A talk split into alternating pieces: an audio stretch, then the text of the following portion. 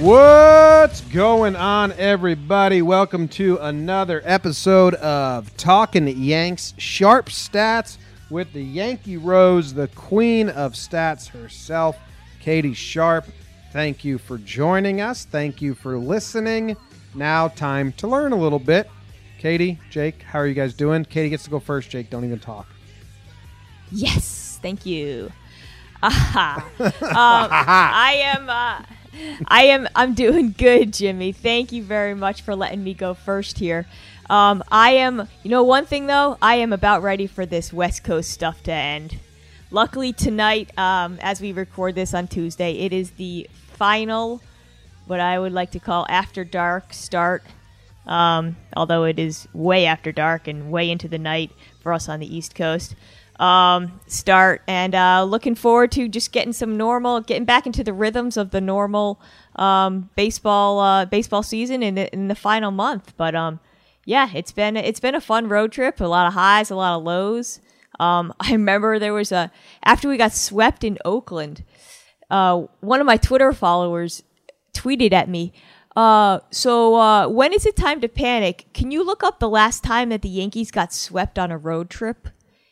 And this was, meanwhile, the first th- three games of a, I believe, a nine game road trip. And this guy was already worried that we were going to get swept the entire trip. And I was like, yeah, check back next week uh, when it's a possibility. Thanks. so uh, I hope that um, most of Yankee Land has sort of gotten back after the uh, after the Oakland debacle, and uh, I realized that yeah, once again, this team is pretty good. Yeah, we had someone, I forget if it was a pregame show or somewhere after the Oakland sweep and they said, "What is your what is your goal now? Like what do you want to walk away from on this West Coast trip? 3 and 6? Like would you be happy with that?" And I said, "No. 5 and 4." Just like I said before the West Coast trip started. Like why has it Oakland sucks. We lost. Now they got to make up for it. And so far they have. We got two games left. They're at four and four right now. So these last two games, no, they can't. That can't be true. Three and four. No, three and four. Three and four. So we'll see how it goes. I mean, win these next two, and it's a good trip.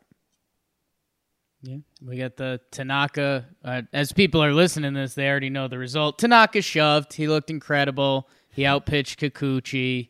Uh, so oh, it's was great. Tuesday. Yeah, Tanaka Tuesday versus Kikuchi. That's big time. Uh, and yeah, and then Paxton Sheffield, the the the trade bowl, as people are calling it. So yeah, i I'm mean so they can still do good things in this series. Um, I mean, even if they split these final two, you walk away having one of two of three road series. And Katie, it's funny you mentioned the West Coast trip, and Jom and I kind of looked at each other earlier today, and we were like, "Why aren't we more zonked out?" Because last West Coast trip, I mean, I was I became a different person. I I was walking around like Goofy, like would around Disneyland, and I haven't been to Disneyland, but I figured Uh, it out. Did you? the first game of that West Coast trip was the 14 inning game in Anaheim. Oh. And that just set things in a spiral. And I think that was the game that LaCroix gave us the win. Um, but yeah, that that started the West Coast trip, which was just ridiculous.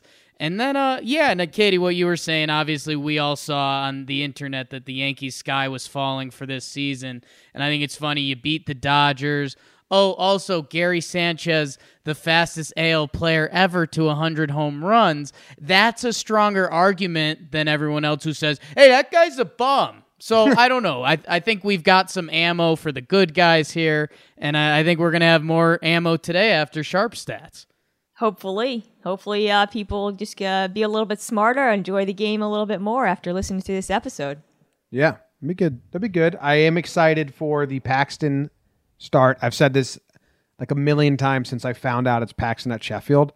I'm so excited to overblow that and just be like the trade bowl. Let's do it. And that's our first subject today is James Paxton and what he has done differently. Katie's going to dive into the stats and let us know exactly who's this guy? Who's the guy we saw earlier? How much did the Dodgers help us by not putting Muncy and Bellinger in the first three hitters? That's my own personal theory. Just absolutely dumb dumbness from them. I appreciate it a whole bunch. I read somewhere, Katie, and this is kind of exactly what you'll be telling us more of, that he's throwing his off-speed pitches a lot more, um, which is interesting. I don't, I don't, I, I my before you dive into it, my curiosity hearing that comes from what's the chicken or the egg? Like, does throwing the curveball more make his fastball look better, or is because his fastball has been better, he's allowed to throw his curveball more because he when he throws the fastball, he's throwing it in the zone where he wants it. So I don't know, and you might you probably have a whole bunch of other stuff related to Paxton. So let's dive right into that. What's he been doing differently that's working? Um, all right. Uh, yeah, Jimmy, you are definitely. Those are great questions, and hopefully, I will answer those um, at the end of this uh, at the end of this conversation. Um, so the one thing I there's two things I want to do here with Paxton. The first thing is kind of just a a short thing here, in that I just want to mention the fact that you know you look at his overall line this season. A, a was it a four four ERA? Um, the batting average, the OPS against are not looking great. I mean, the the actual it's, it's actually a four point yeah four point four three ERA, which is actually you know hello that's better than league average um, in this day and world in in our juiced ball world. Um, but still, you know, obviously it's a it's a bit of a disappointing line considering what our expectations were for him. But the one thing I do want to make sure people understand is that he actually has pitched the core components of the way that he has pitched is better than what his ERA suggests. So this is not to say that, you know, he's getting unlucky or anything like that. He absolutely, you know, what happened happened. But based on what I like to use as the quality of contact measure metrics that you can find on StatCast, those expected statistics, he deserved to have better results than the actual results. So I'm not saying that he's been unlucky or anything, but he deserved better ones. And the way that I looked at that is, like I said, I looked at his expected stats, which is based on quality of contact, that's exit velocity and launch angle, and then you add back in also um, so his strikeouts and his walks, and um, he has the biggest difference between his expected stats and his actual stats of any starting pitcher in the majors with that's faced at least 500 batters this season. So that's roughly about 100 pitchers. So, you know, The biggest about- difference yeah, between how he biggest sh- difference how he should be and how he's actually been. Yes. So if you look at the three things that StatCast looks at is batting average. He has the largest difference there, about a 30 point difference. He slugging percentage. He's got about a uh, an 80 a 90 point difference there between his expected and his actual. Um, that's the biggest. And then his WOBA um, is about a 37% difference. A 30, 37 point difference. Sorry, those are all points. Points of uh, batting average, slugging, and WOBA. Uh, those are all. All three of those are the largest in the majors among that in that subset of of pitchers. So, and what it does is it basically the actuals are pretty much you know, pretty high of worse than average, you know, pretty high above average, and his expected numbers are actually pretty much below average. Um, I mean, below average meaning better than average. Sorry about that to confuse people. So basically, the way that he's expected to pitch, based on his quality of contact, his strikeouts, and his walks, is of a a good pitcher. You know, a better than average pitcher, not an elite pitcher. I'm not saying he's you know Greinke or you know he's Verlander or anything like that, but a better than average pitcher. Whereas the actual results show that he's been a pretty bad pitcher, you know, um, in terms of batting average, slugging, and WOBA. Not terrible, but, you know, below average for sure. So that's the first kind of caveat that I want to get out there. Um, and the other thing I wanted to say about that, in that regards, about his entire season, is that he has actually faced the sixth toughest set of lineups in the majors among pitchers um, with at least 100 innings pitched. And that's looking at opponents' OPS, the combined OPS of all the batters that he's faced.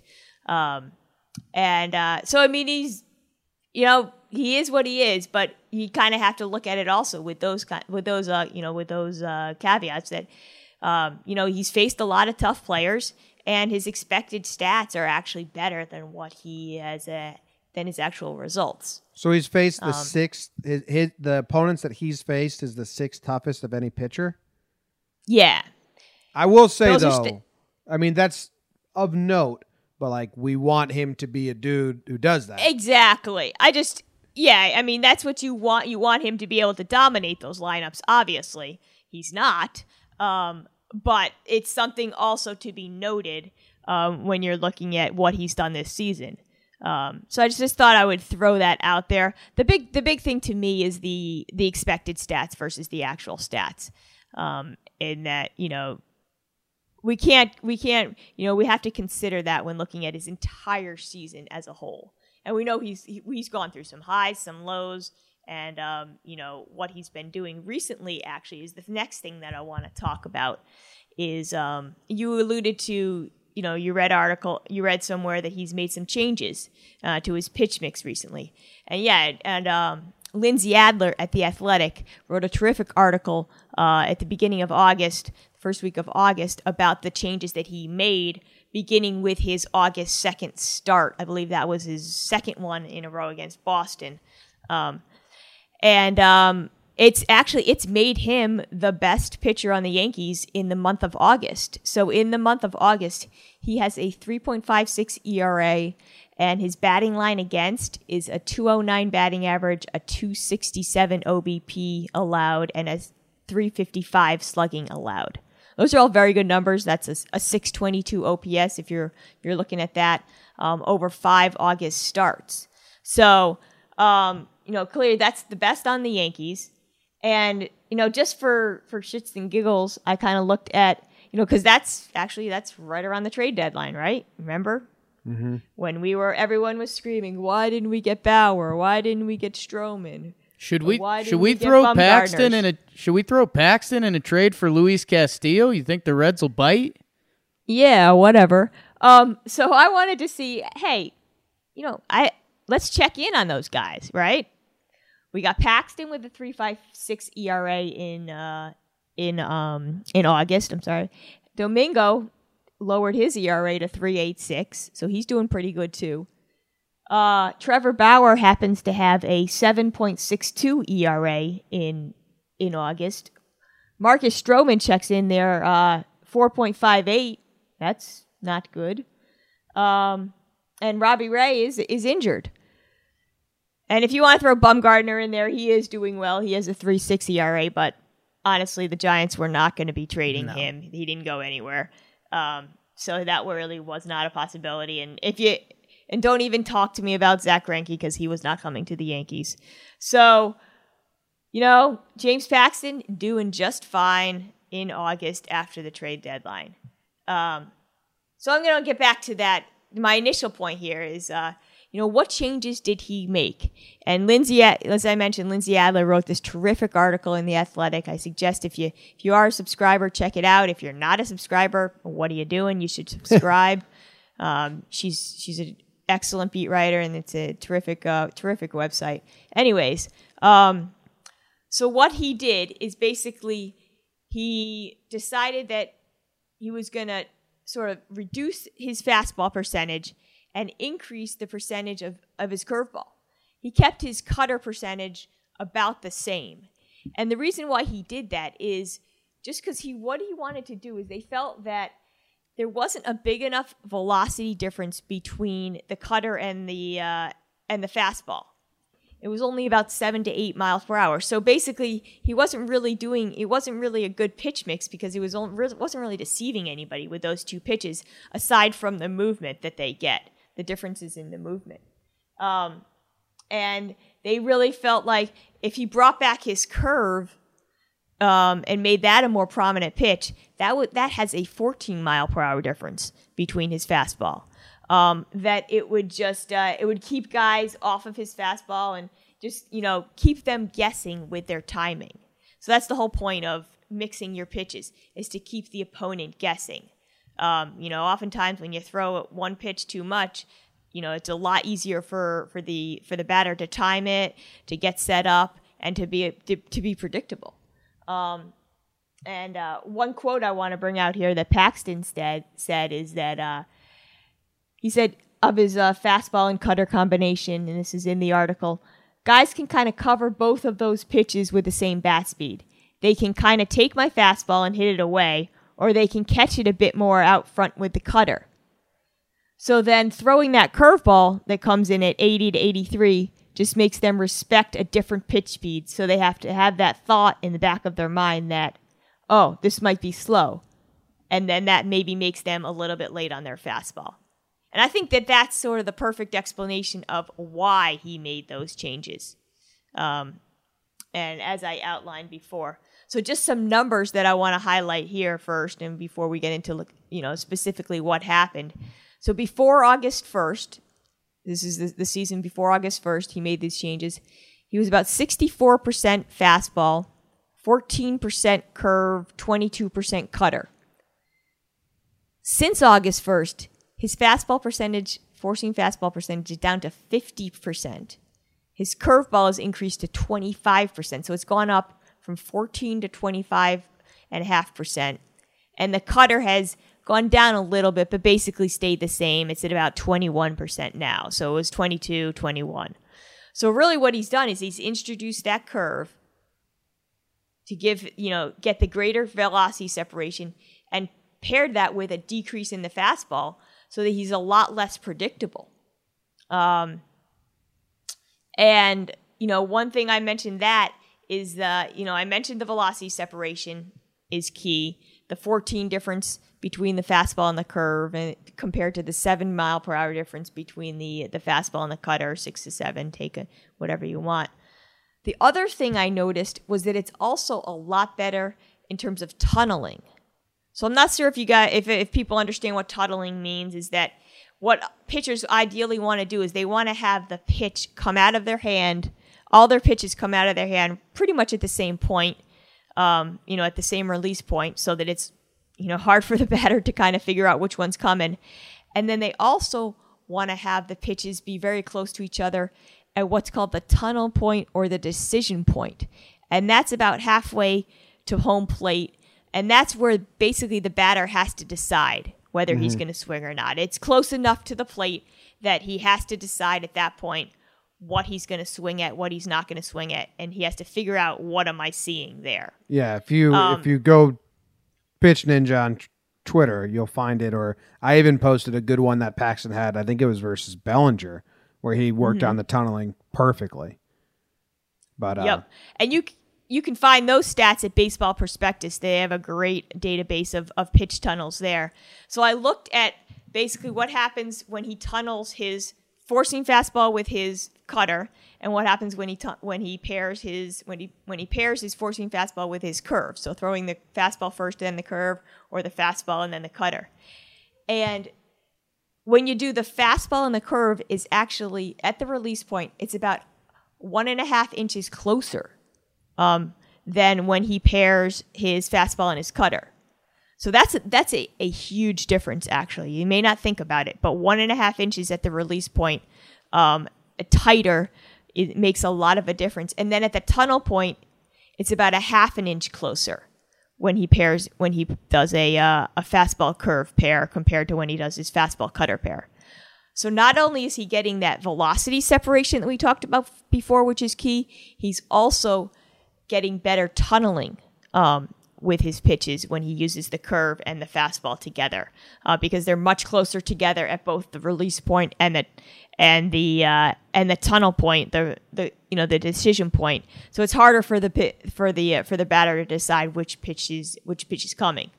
Yeah I, this is the stuff that is so good that you know the, the casual baseball fan just doesn't isn't really aware of not to knock them at all. It's just it's really not talked about that much on broadcasts but uh, you know, people that just sit down and watch a game would think that every pitch is thrown with the purpose of getting a strike or a out on that pitch.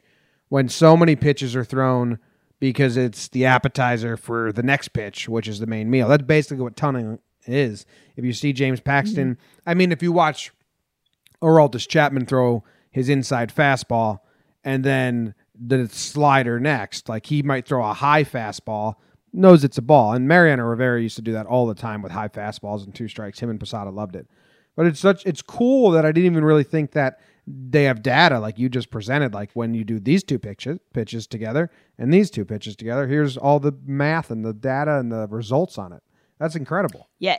it's it's fascinating and i suggest if people are really interested in this you know check out baseball prospectus they do have all the pitch tunnel stats there um, and there's some really really good articles there explaining everything um, also driveline base um, driveline um, which is a uh, sort of a pitch lab out in seattle um, a pitcher's lab out in seattle they do a lot of work with pitch tunnels as well um, but yeah if you guys are in, if anybody's interested in that you know definitely google that or you know even reach out to me if you want.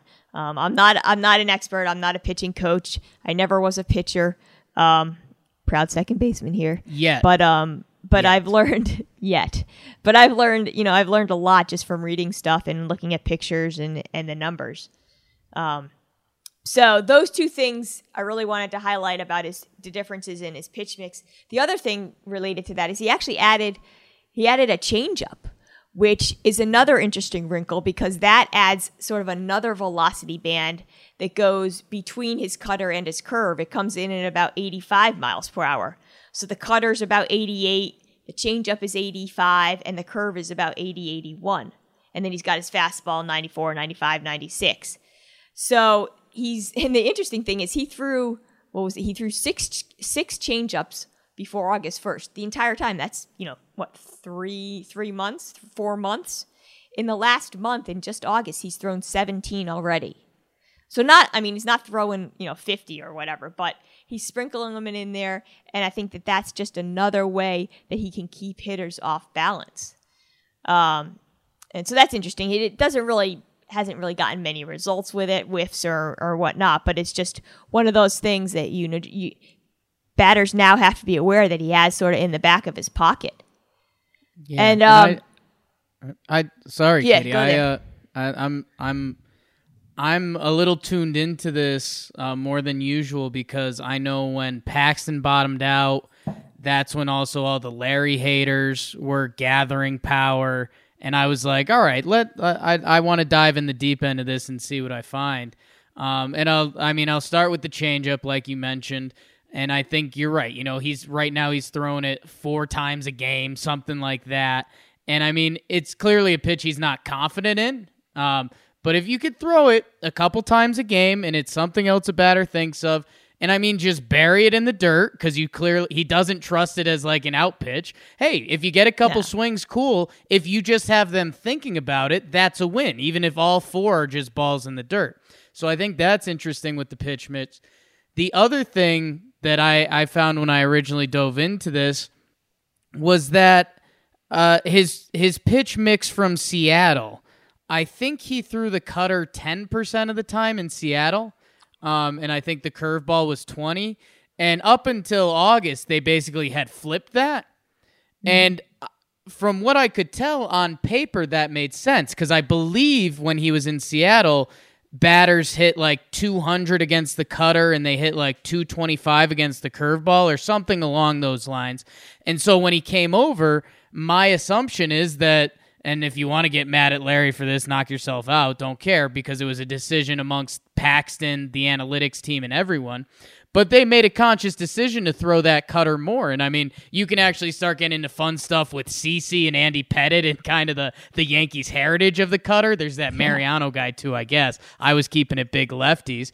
But I, it's it's everything you're saying is it, it makes a ton of sense, especially if if you you know you said you weren't a pitcher, Katie, um, and again that's yet. But anyone that's been in a batter's box, that first time you you expect a pitch of one speed and you see a pitch of another speed, you go whoa, um, and and I just think even if the curveball isn't isn't as effective throwing it, you know, if you throw it 20% of the time and hitters hit it a little better, th- that pitch helped make the fastball better, the cutter better, and, you know, kind of the changeup, but not really. But I and and I think that's everything you've pointed to so far. Yeah. Um, and I do want to point out just like two things that I really, I, so I dug into this, you know, like you said, what exactly, like, you know, like John Boy said at the beginning, what exactly does this different pitch mix do for him? You know, it's great to say that, oh, he's keeping hitters off balance, but it's not just that. So I found what I think, I found like two key things that what this better pitch mix has resulted in. So the first thing is that that really jumped out to me is that he's become way less predictable on the first pitch. And that, I mean, I don't know. I think the first pitch of the bat is, is super important. I mean, I, that's sort of one of the tenets of pitching is you got to throw first pitch strikes, get ahead of the batter, right? So that You- first you see- pitch is really important. You see so you see so many good hitters around baseball now that that's clearly their strategy. Is like I, I mean Altuve, a couple other guys that come to mind that they clearly are hunting first pitch fastballs constantly. And if you just if you're laying them in there, you're going to get in trouble. I mean, he Yeah, did three numbers- games in a row with the first pitch, like first batter hit a home run. Don't Exact- remind these me. numbers are gonna these numbers are gonna astound you. So, um, so I talked about the first pitch. So before August first, he threw his fastball seventy five percent of the time on the first pitch. He threw his curve about eight percent and his cutter about sixteen percent. Right. Um, since August, you know, during the month of August, he's dialed that down to his fastball fifty three percent of the time. So that's a huge drop. He's throwing his curveball. Um, oh wait, actually, no, I'm sorry. It's 47% of the time. So that's a. I mean, he's gone from 71%. So I'm sorry. Let me let me start over here. So first pitch before August before August 1st, 71% fastballs, 11% curves, 17% cutters. Okay? Since August 1st, so that's in the month of August, 47% fastballs, 34% curves, 34% curves, and 16% cutters. So he's throwing that. He's just. I I mean that 34% first pitch curveball. That's that's awesome. I mean it's it's a big surprise there. Um, you don't often you know it's and it takes a lot of guts to throw a first pitch curveball. Um, and and the fact is he's still getting more strikes. He's getting more first pitch strikes um, in August than he did before. Um, so even though he's throwing fewer fastballs, which you think you know fastball get it in the zone. That's easiest to command. He's actually throwing more curves, fewer fastballs, about the same number of cutters, and he's getting more strikes. He's getting ahead in the count a lot more because of this, because he's become less predictable.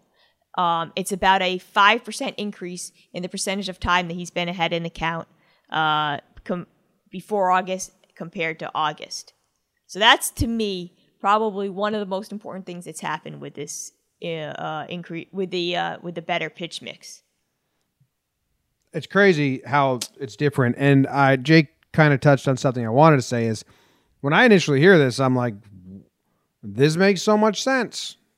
Yep. Throw the pitches that have, are more varying speeds and mix it up more.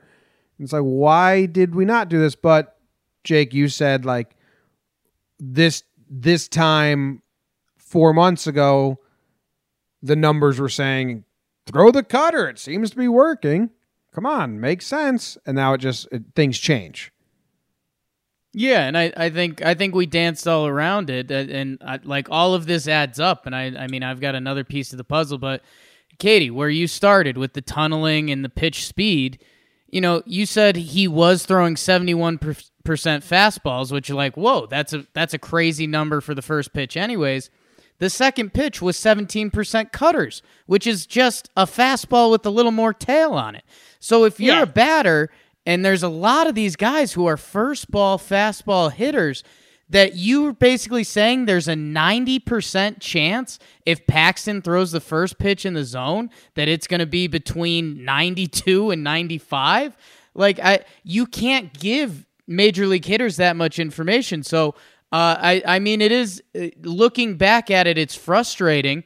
Um, and you and and this is, I, I think it's funny that Jimmy and I get called uh, Larry defenders to a degree. I think what we defend is the not knowing. Like what Larry Rothschild could have been pounding the table saying, "No, we need to throw more curveballs." I don't I don't care if the analytics tell you cutters. We'll never know. Um, you know, maybe I'm giving Larry too much love there, probably to be honest. I never, I never have said I think Larry's a good pitching coach. I just said I have no idea if he's good or bad, and neither do you, does anyone. No one knows Right. besides people that are in the room. Exactly. So to speak on something you don't know about is to be a fool. And I, I think we, Jim, the other thing that I think is a factor to this little recipe we're putting together is we had big expectations for James Paxton. I know you and I were calling it the the the best move of the offseason nobody was talking about and we we were kind of excited a lefty at the stadium these big strikeout numbers he's out of Seattle he'll feed off the stadium ah James Paxton right and then he he came out and he was really good um, his first month, uh, I mean, he came out. He had five, what, six starts to the tune to a three three eight ERA. Then he got the knee uh, injury going, and he had a couple short starts. But up until June, again with with an IL stint, he had a two eight one ERA. I mean, we it's easy for us to forget that we had a lot of Paxton momentum going. That we were locked into this dude. Then he has the knee injury, and he has a two months of bad starts. I mean, there's no other way to sugarcoat it. I know people people have been getting on me for chopping up my stats, but uh, June and July, he pitched to the tune of a C- 6.38 ERA in 48 innings. And no, that's not acceptable. So now they come back, and in August, he's been great. Katie already said those stats. And hopefully, after tomorrow, knock on wood, it's 6 and 0 in August with some pretty nice peripherals. I mean, we can look back and kind of laugh at this James Paxton roller coaster ride if he has even and if he has an okay September. I mean, what's really going to make the bacon, and I mean, it sounds like a New York line, but I mean, if James Paxton has a couple good October starts, uh, we're not going to care about his regular season at all at this point. He's he's had a lot of good, he's had a chunk of bad too, and I think it just comes down to that that New York attitude. Show us, kid, um, because I, I think we're gonna for how much frustration he gave us for a while. I think we're gonna look back and be like, I don't know, Paxton was solid. It's how you feel. It's how I make you feel, Jake. Yeah, it is. First innings are But- bummers. Those first innings were bummers. Yeah. Were. I were- think the thing you Don't act gotta- like it's past Were. tense because he had one game. Yeah. It's past, bro. It's it's eleven of the last fifteen now. I mean, Oh. we're It's bold, And bold Don't- It's statement how there. you feel. It's how you feel. You can't let it bother you anymore. I So still it's- feel it hasn't bothered. It hasn't bothered me in weeks. Oh, I am still very worried. Like No, it, like it, no. I. It's if he part has- of the deal. If he has a gives up some runs in the first inning against Seattle, but has a great game, it's still like, God damn it. That's on you, bruh. I mean, I'm still worried, but the thing is, the thing to watch there is his pitch mix. And that first pitch, as I mentioned before, what's he throwing? Is he keeping hitters off balance? Is he mixing up his pitches? The second point I want to make, and we'll just to, just to wrap up Paxton here with this pitch mix um, improvement here, is I mentioned he's become less predictable on the first pitch. Not only that, is the other key area where he's become less predictable is when he's fallen behind in the count. Um, and so that's kind of what I feel is another really important part of the at bat of the plate appearance. Can a guy, can a pitcher bounce back after falling behind? And in the first month, he was horrible at that. Um, and the reason why is when you look at the numbers, and I kind of hinted at this before, before August 1st, he threw his fastball 75% of the time when he was behind in the count. And that cutter, another 15%. So that curveball was about 8, 8 9%. And when you're that predictable, getting getting out when you're behind in the count, getting back ahead or, you know, whatever is really hard. And if you look at his numbers um, when he was behind in the count before August, he allowed a batting average of 323 and a slugging percentage of 646. Uh, those are all like about 100% worse than league average. And uh, his WOBA um, was a 479, um, which is pretty ridiculous uh, when he got behind in the count. And obviously, uh, pitchers are going to be worse when getting behind in the count, but he was much worse than the average pitcher. So I mentioned those percentages before. Since August, um, when he's behind in the count, he's mixed it up a lot more. He's throwing fewer fastballs. It's down to 53%. His curve has bumped up. It's about tripled to about 24%. So he's thrown, he's able, he's confident in that curveball. He's confident in that curveball that he can get a strike when he's behind in the count. And uh, so that's about 24%. And his cutter, he's also increased to about 21%. So mixing it up when he's behind in the count, becoming less predictable. Hello, that's a good thing. His slugging percentage behind in the count this year, this uh, this month, 440. His batting average against when behind in the count this month, 240. So significant differences um, in his ability to become less predictable when behind in the count, and ultimately, I guess you know, getting back ahead, getting the advantage again, or just inducing weak contact um, when he does, uh, if he does, you know, end the plate appearance with a in a less favorable count. That's good. That makes sense. I have one question before we move on because we got to move on to the next Yeah. topic. But Yeah, Katie, definitely. I've been fighting with people who I don't fight with anymore because I ignore them. That uh, love analytics, which we this is an analytics show. You're our, the head of our analytics department at Talking Yanks. I think, and you've definitely heard me say this, that Paxton gets up for bigger games. Like he feeds off the crowd. A lot of people, because it's not quantifiable, they just think it's not real or random. Do you think that that's a crazy opinion to have by me, or do you think that there is like a sense like you know he he can gear up for bigger days than others? No, absolutely. I agree with you. Um, Okay. I'm a big believer in some of those intangibles and, and the psyche. I've been an athlete my whole life. Like, I know that, you know, I get up for, when I was back in college and high school, I got up, I, I got a lot more excited about the bigger games. Yeah, You know, the sports- sports psyche is a good way to put it. adrenaline is real. Adrenaline is a real thing. Yeah. I mean, you, you can't deny it. Anybody who's played a sport, anybody who's played a competitive game knows Yeah, that adrenaline is a real thing. That's that's a good way to put it. Like it affects peop- people some people more than than others and that's i think that's where people maybe you know kind of quibble that some people are able to you know suppress the adrenaline and be steady others you know thrive on the adrenaline others get Yeah. ruined by the adrenaline but yeah Yeah, I mean, sports psychology is like an entire field, and these people just completely that say like pressure situations and clutch don't have any effect on the human. They're completely ignoring like a, a whole part of science. The Yankees have a mental health coach and a hype man mm-hmm. in the room that is on payroll. So, all right, great. I'm glad that we don't have to have that debate here because we're all logical, mm-hmm. rational human beings. Moving on. exactly Domingo Germán, another starting pitcher, doing great things with a good outing against the Dodgers as well. They came out and said he's not on an innings limit or pitch count or anything. I don't believe it. But what do we have on this, Katie?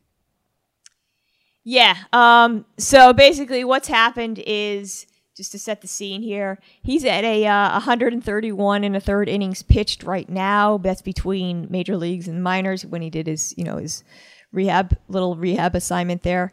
His previous high in any season was 123 and two thirds innings pitched.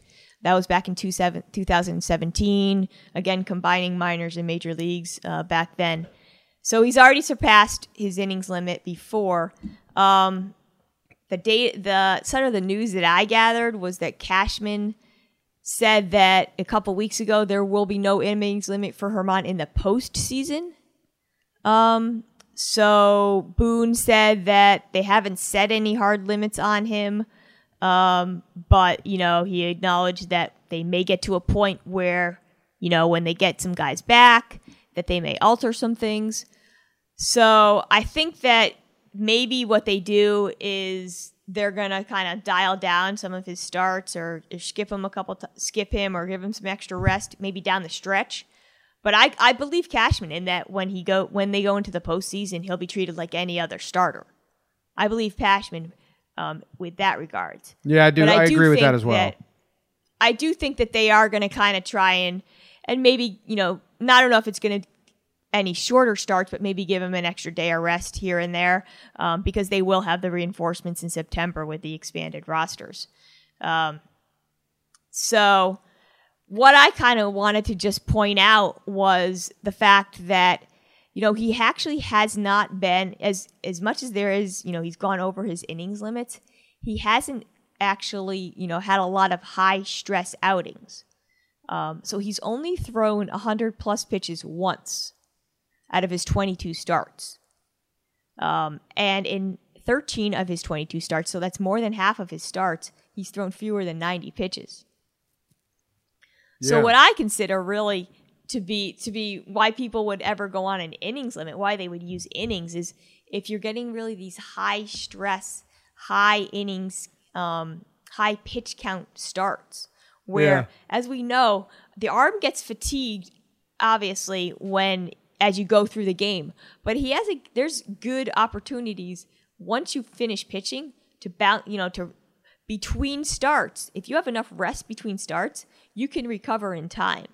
So that's why sometimes I think innings limits are a little bit overrated in terms of using that as a uh, as a kind of a decider of whether this guy is going to fall off a cliff, um, whether his arm's going to fall off or something. Um, because you know, typically between you know four or five days between starts, that's enough to recover. Um, uh, obviously, the wear and tear of doing that 22, 23, 24 times, 30 times a year, that takes a toll. So that has to be considered.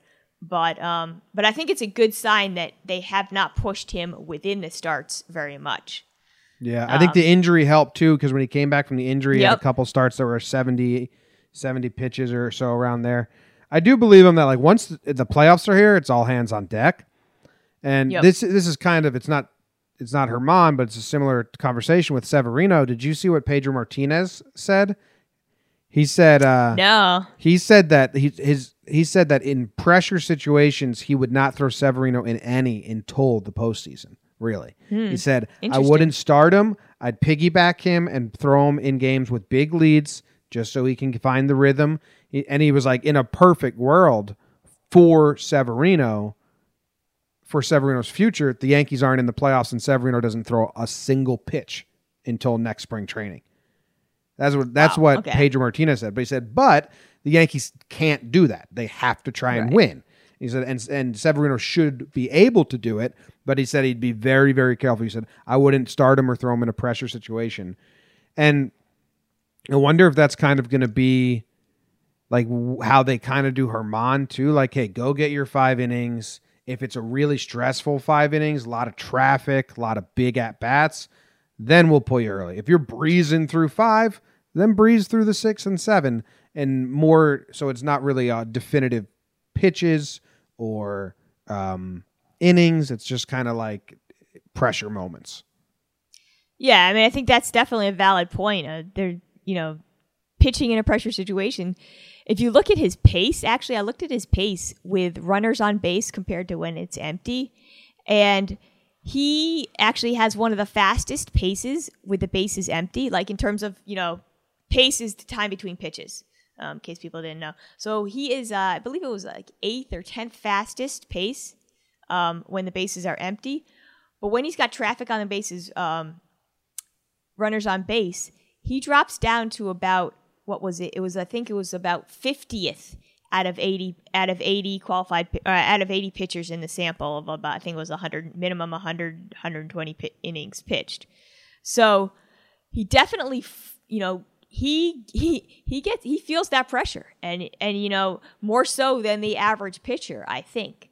Um and I think it would actually you know he can become a really ben- a really helpful piece down the stretch in the month of September if they do have to limit him to maybe 50 pitches or um, you know just two, one or two times through the order. If you look at his splits, it's it's pretty it's pretty big. The third time through the order, it's not as big as as some of the other pitchers on our on our roster, I will admit. But the third time through the order, he his woba is a 363 his woba allowed and that's 70th out of 91 pitchers with at least 100 batters faced in that situation. so 70th out of 90 that's that's bad i mean it's not not the worst but it's pretty bad the first and second time through the order he has a two he's allowed a 289 woba and that's 34th out of that same sample um, so much better the first and second time through the order not very good the third time through the order. And you see the same thing um, if you look at the pitches, the number of pitches thrown. So in his first 50 pitches, he's allowed an OPS of 614. It's a 192 batting average, a 233 OBP, and a 380 slugging in his first 50 pitches.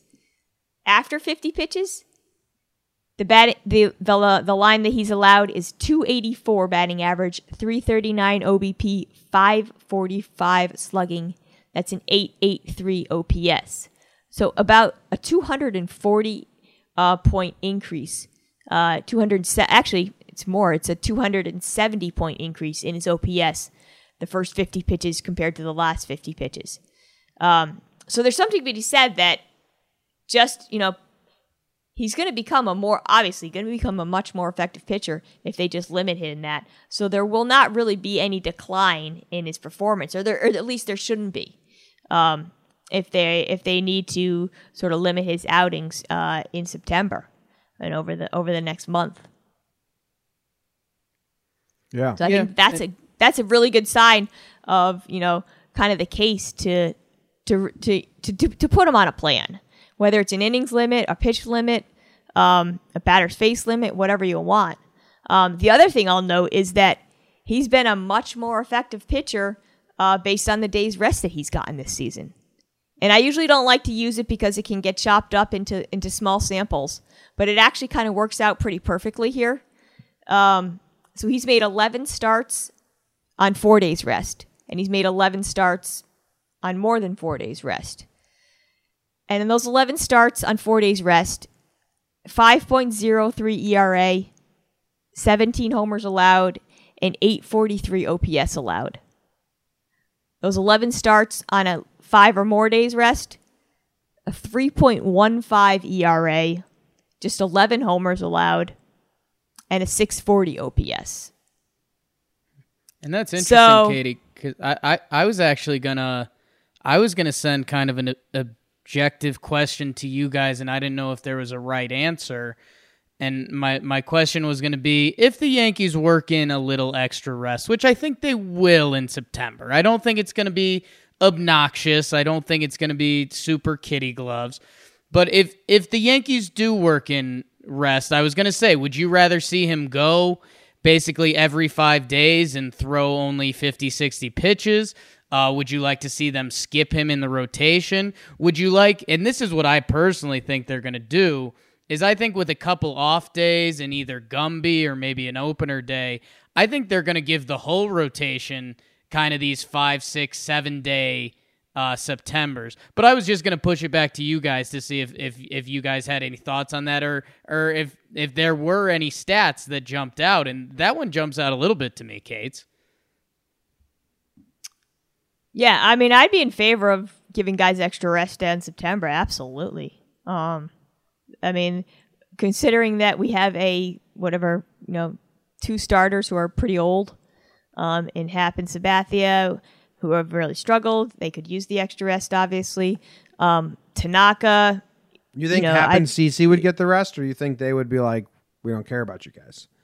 Like they might be. I don't the, they I- might be the reason Tanaka, Paxton, Germán get rest is because they have to pitch. I mean, it's yeah. I mean, I think that you know they're less of a priority, obviously, because I don't think they're going to be part of the postseason rotation at all. Obviously, it, that's pretty obvious at this point, um, or it should be obvious. But um, but I would like to see some of these guys get some rest down the down the stretch, and it should be it should be manageable. Yeah. Yeah. All right. The last topic we have, which I think Jake said, or I forget who, but uh, is we're talking about all this dominant pitching. Paxton's a dominant pitcher now. Germán's the best pitcher in the world, if you didn't know. The Yankees faced some good pitchers. They faced Clayton Kershaw. They faced Ryu. Um, two guys that Cy Young contention. Is that is Kershaw not there? Probably not. I think he's top five ERA in all of MLB though, so maybe he is. I was trying to think of top lefties in the National League, and I think it's Ryu and Kershaw. I was trying to think of who else jumps out. Dallas Keuchel. Yeah, no top lefties. Zing. Um, so they did pretty well. They slapped around Ryu real good.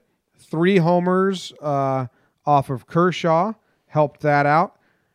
Is this what we can look forward to, Katie? Are they going to be good versus good? I mean, I th- I think so. Um, this was kind of just a, a I was just fooling around with a bunch of like leaderboards and kind of just messing around and stuff. And I was thinking about, well, everyone's keeps saying, "Oh, after this was after we got swept in Oakland, and oh, well, the Yankees they can't hit good pitching, you know, whatever. Yeah, we can beat up on a Baltimore, we can beat up on uh, on whoever, um, but uh, the Blue Jays, you know, they they suck.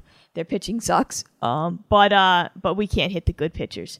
So what I did is I wanted to look at what the Yankees are doing versus uh, the top ten teams in in pitcher ERA.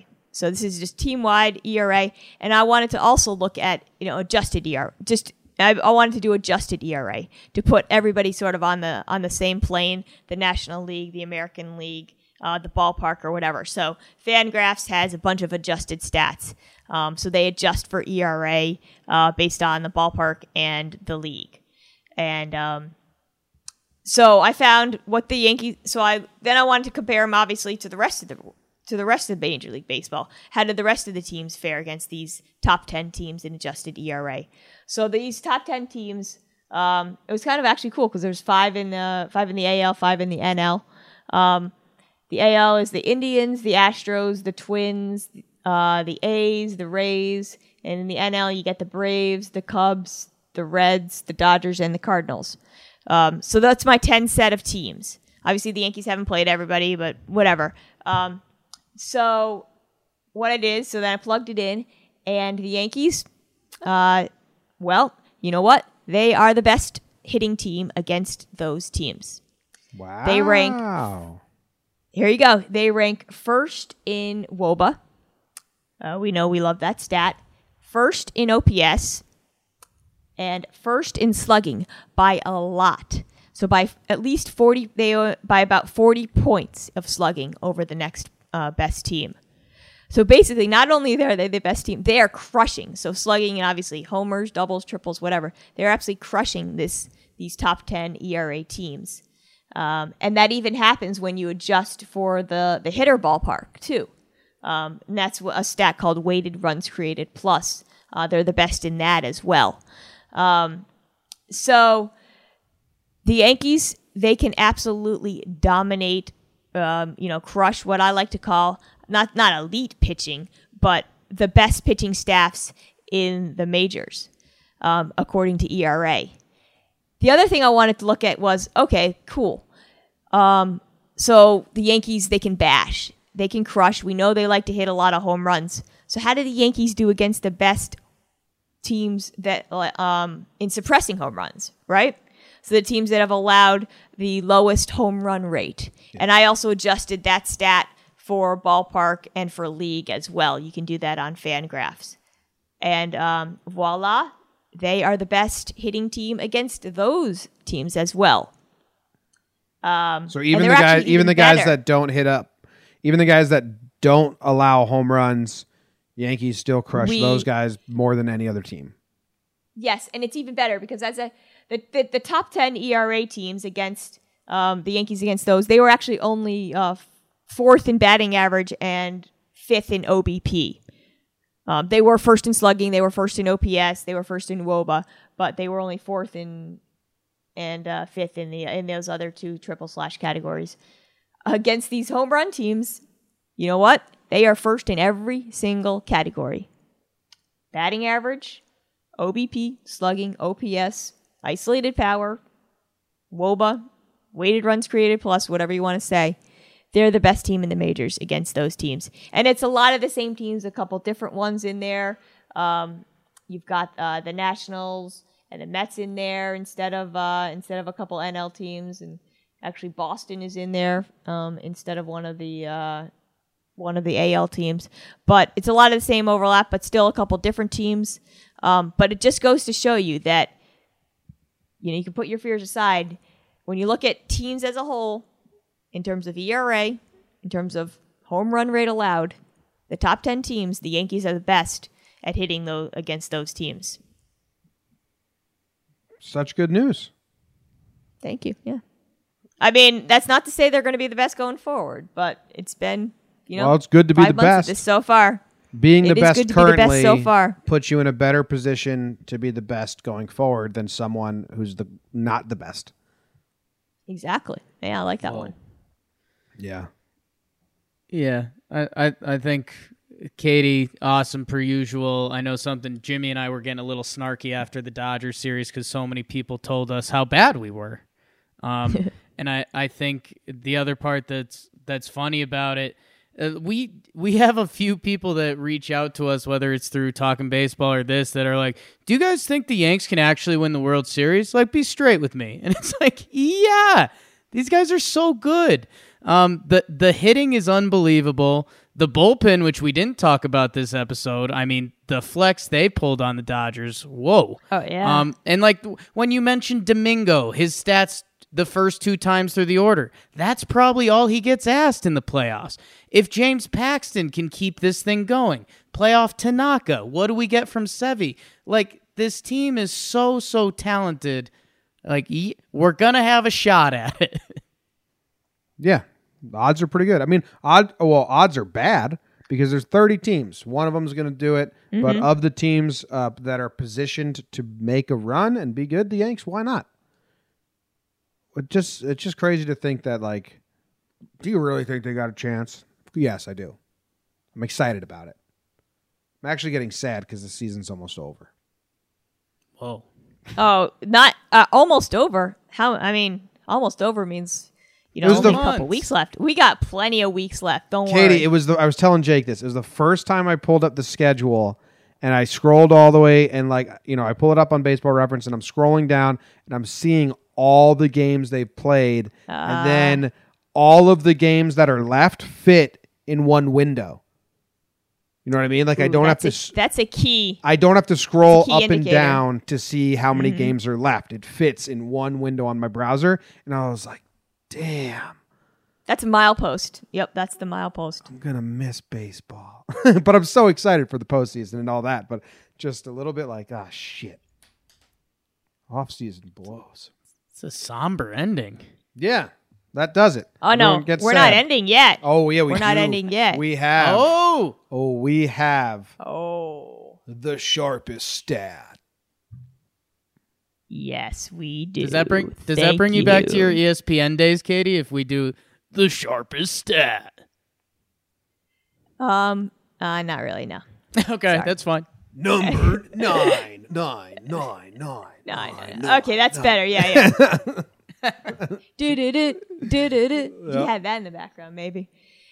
Um. So, uh, actually, I just realized this. This is another hat tip to uh, to our best friend Jakey Stats here um, in that I am going to talk about Gleyber Torres and his amazing improvement from last year. So once again, Jakey, you provided some information for uh, inspiration for me. Um, I thank you for that. Um, but the rest of the work, the rest of the work was all mine. Thank you. Yeah. um, so we all know that Gleyber is having an outstanding season, and the improvement that he's made from last year is pretty remarkable. Um, there's three areas that I kind of wanted to highlight. Um, and the first one is that I think is the mo- the biggest, and this is kind of one of the most important things for me, is this, the uh, decrease in his strikeout rate.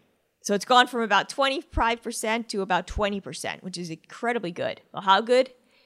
It's the 10th biggest decline in strikeout rate of any player that had at least 400 plate appearances last year and 400 plate appearances this year. Um, so that's 250 plate players.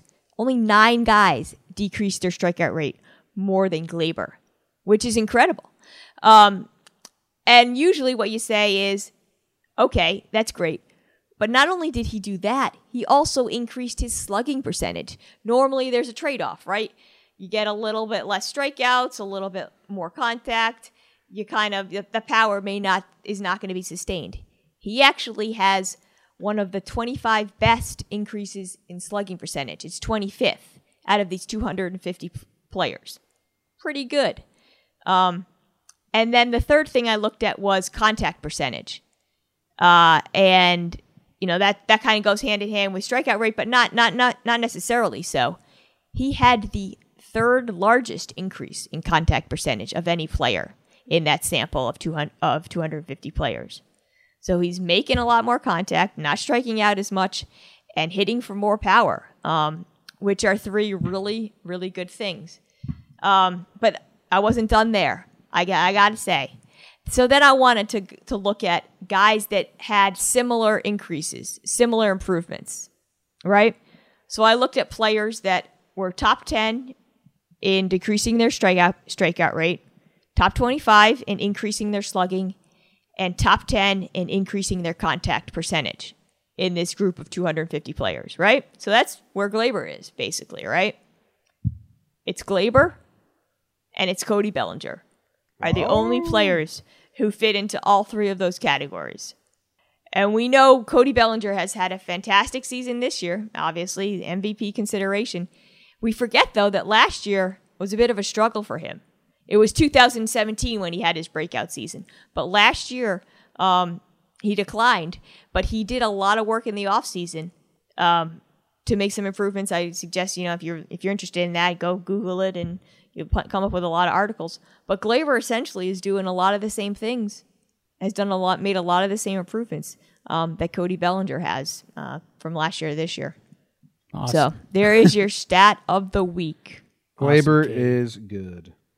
And that's yeah, I know. I when I when I posted that tweet, I some of the first comments were like, "Yeah, and those strikeouts being down is huge." And it's like, well, hold on now. Like, just you know, if if everything else was up and the strikeouts were the same, that's still a really good thing. But I think it is really important to note that with the strikeouts going down, everything else going up, you can point to the strikeouts and say that is a noticeable area of growth in his game because like you said with the slugging, normally normally that doesn't line up. You normally have to sacrifice one for the other. So that's great. Wow. God, mother, damn it. The ML, the MLB just came out and said their time should not have been called. Really? Wow. Yeah, Whoa. Go go get those Dodger fans. I am Jimmy. quote tweeting it right now. But I had 200 angry Dodgers fans telling Go 2000. That makes you sound big time. otherwise. Go Yeah. 2000. I'll I'll end with a, a little bit of brighter news. They they announced Sevy's going to start Sunday. 35 pitches at uh Ah, Tampa Trenton, or I believe. Yeah. Trenton, nice.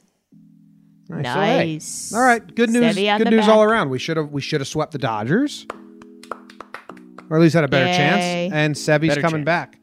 And that ends this episode of Sharp Stats. Thank you guys very much for tuning in. We will be back on Sunday. No, tomorrow night.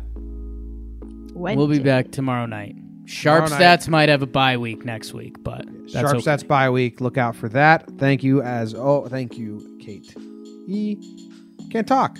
Thank you as always. Thank you very much. See you later. Jake sucks. Goodbye. Go Yanks. Tell him Grams. Go Yankees.